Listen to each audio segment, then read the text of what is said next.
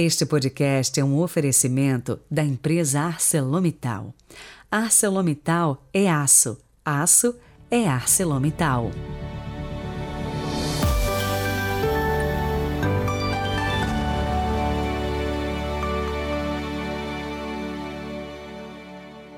Olá, sejam muito bem-vindos a esta quinta-feira, 13 de outubro de 2022.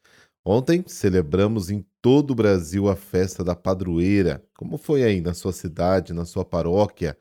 Deixe nos comentários. Teve procissão, carreata. O povo tem retornado à igreja, né, depois da pandemia, se é que a gente pode dizer assim. Deixe aí nos comentários. E não se esqueça também de nos seguir lá no Instagram, padre.heriberto.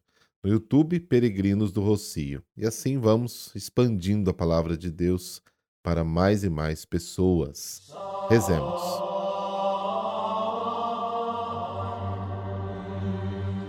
Pelo sinal da Santa Cruz, livrai-nos Deus, nosso Senhor, dos nossos inimigos. Concedei-nos, ó Senhor, conhecer profundamente o mistério da salvação, para que, sem temor e livres dos inimigos, vos servamos na justiça e santidade todos os dias da vida. Amém.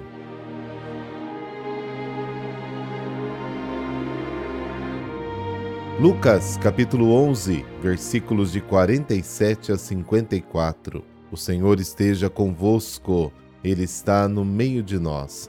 Proclamação do Evangelho de Jesus Cristo segundo Lucas. Glória a vós, Senhor. Naquele tempo disse o Senhor: Ai de vós, porque construís os túmulos dos profetas. No entanto, foram vossos pais que os mataram. Com isso, vós sois testemunhas e aprovais as obras dos vossos pais, pois eles mataram os profetas e vós construís os túmulos. É por isso que a sabedoria de Deus afirmou: Eu lhes enviarei profetas e apóstolos, e eles matarão e perseguirão alguns deles, a fim de que se peçam contas a esta geração do sangue de todos os profetas derramado desde a criação do mundo, desde o sangue de Abel até o sangue de Zacarias, que foi morto entre o altar e o santuário. Sim, eu vos digo, serão pedidas contas disso a esta geração. Ai de vós, mestres da lei, porque tomastes a chave da ciência, vós mesmos não entrastes e ainda impedistes os que queriam entrar. Quando Jesus saiu daí, os mestres da lei e os fariseus começaram a tratá-lo mal e a provocá-lo sobre muitos pontos armavam ciladas para pegá-lo de surpresa por qualquer palavra que saísse de sua boca. Palavra da salvação. Glória a vós, Senhor.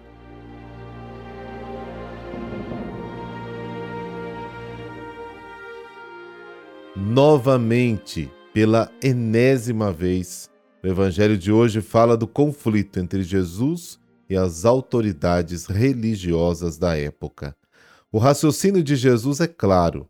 Se os pais mataram os profetas e os filhos constroem os sepulcros, é porque os filhos aprovam o crime dos pais. É isso que o início do evangelho de hoje quer dizer. Acima de tudo, sabem que um profeta morto não perturba ninguém.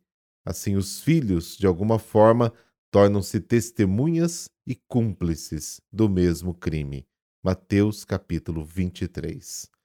Por esta razão, a sabedoria de Deus disse: Enviarei profetas e apóstolos a eles, e eles os matarão e perseguirão, para que essa geração seja responsabilizada pelo sangue de todos os profetas, derramado desde o princípio do mundo, desde o sangue de Abel ao sangue de Zacarias, que foi morto entre o altar e o santuário. Sim, eu vos digo, esta geração terá que prestar contas. Comparado com o Evangelho de Mateus, Lucas geralmente oferece uma versão abreviada do texto, mas aqui ele aumenta a observação derramado desde a criação do mundo pelo sangue de Abel. Ele fez o mesmo com a genealogia de Jesus. Mateus, que escreveu para os judeus convertidos, começa lá com Abraão, enquanto Lucas vai até Adão, Lucas universaliza, inclui os pagãos, Depois escreve seu evangelho para os pagãos convertidos. A informação sobre o assassinato de Zacarias no templo é dada no livro das Crônicas, segundo Crônicas, capítulo 24. Jesus conhecia a história do seu povo até nos detalhes. Ele sabe quem será o próximo da lista de Abel até Zacarias. A lista ainda está aberta até hoje. Muitas pessoas morreram por causa da justiça e da verdade, e hoje muita gente morre por causa do Evangelho. Ai de vós, doutores da lei! Ai de vocês que tiraram a chave da ciência! Vocês não entraram e também impediram outros de entrarem. Mas como eles fecham o reino? Eles acreditam ter o monopólio da ciência com respeito a Deus e à lei de Deus e impõem seu caminho aos outros, não deixando espaço para uma ideia diferente. Apresentam Deus como juiz severo e, em nome de Deus, impõem leis e normas que nada têm a ver com os mandamentos de Deus. Falsificam a imagem do reino e matam nos outros o desejo de servir a Deus e ao reino. Uma comunidade que se organiza em torno desse falso Deus não entra no reino, nem é expressão do reino e ainda impede que seus membros entrem no reino. É importante notar a diferença entre Mateus e Lucas. Mateus fala da entrada no reino dos céus, e a frase está escrita na forma verbal do presente. Ai de vós, mestres da lei, fariseus hipócritas, que fechais o reino dos céus diante dos homens, para que não entrem nele, nem deixeis entrar, nem mesmo os que querem entrar. Mateus 23. A expressão entrar no reino dos céus pode significar entrar no céu após a morte, mas é provável que se trate de entrar na comunidade, em torno de Jesus e nas comunidades dos primeiros cristãos. Lucas fala da chave para a ciência e a frase está escrita na forma verbal do passado. Lucas simplesmente observa que a afirmação dos escribas de possuir a chave da ciência com respeito a Deus e à lei de Deus os impede de reconhecer Jesus como Messias e impede o povo judeu de reconhecer Jesus como o Cristo. Você se apodera da chave da ciência. Vocês mesmos não entram e impedem outros de entrar. A reação das autoridades religiosas contra Jesus é imediata. Quando ele saiu dali, os escribas e fariseus começaram a tratá-lo com hostilidade, a fazê-lo falar sobre alguns assuntos caçoando dele, surpreendendo em alguma palavra que saía de sua própria boca. Considerando-se os únicos verdadeiros intérpretes da lei de Deus, eles tentam provocar Jesus na interpretação da Bíblia para surpreendê-lo, uma mancada, uma palavra que poderia comprometê-lo. Assim, a oposição contra Jesus e o desejo de eliminá-lo continua a crescer.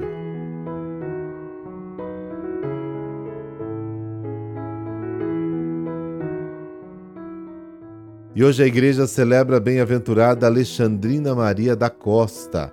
Ela nasceu em Balazar, Portugal, no dia 30 de março de 1904. Aos 14 anos, não hesitou em jogar-se pela janela para fugir de três homens que ameaçavam a sua pureza.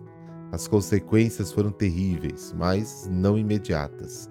Depois de alguns anos, ela foi obrigada a ficar em cama por causa de uma paralisia que foi agravando-se durante os 30 anos que lhe restou de vida. Ela não se desesperou e abandonou-se nas mãos de Jesus com essas palavras: Jesus, tu és prisioneiro no tabernáculo, como eu sou na minha cama. Assim fazemos companhia um ao outro. Em seguida, começou a ter experiências místicas cada vez mais fortes, que começaram numa sexta-feira, 3 de outubro de 1938. Terminaram no dia 24 de março de 1942. Experimentou 182 vezes, todas as sextas-feiras, os sofrimentos da paixão e desde 1942 até o dia da sua morte, Alexandrina alimentou-se unicamente da Eucaristia por mais de 13 anos. Depois dos 13 longos anos de paralisia, que ela havia oferecido para a reparação eucarística e para a conversão dos pecadores, no dia 30 de julho de 1935, Jesus lhe apareceu e lhe disse: Eu te coloquei no mundo para que viva somente para mim, para testemunhar ao mundo o valor da Eucaristia.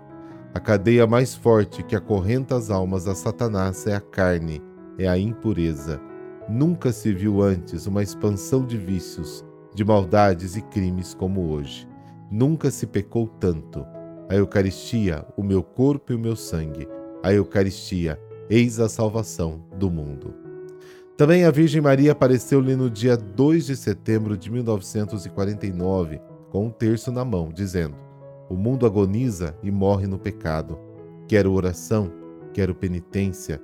Protege com o meu terço os que amas e a todo mundo. No dia 13 de outubro de 1955, aniversário da última aparição de Nossa Senhora de Fátima, Alexandrina exclamou: Sou feliz porque vou ao céu.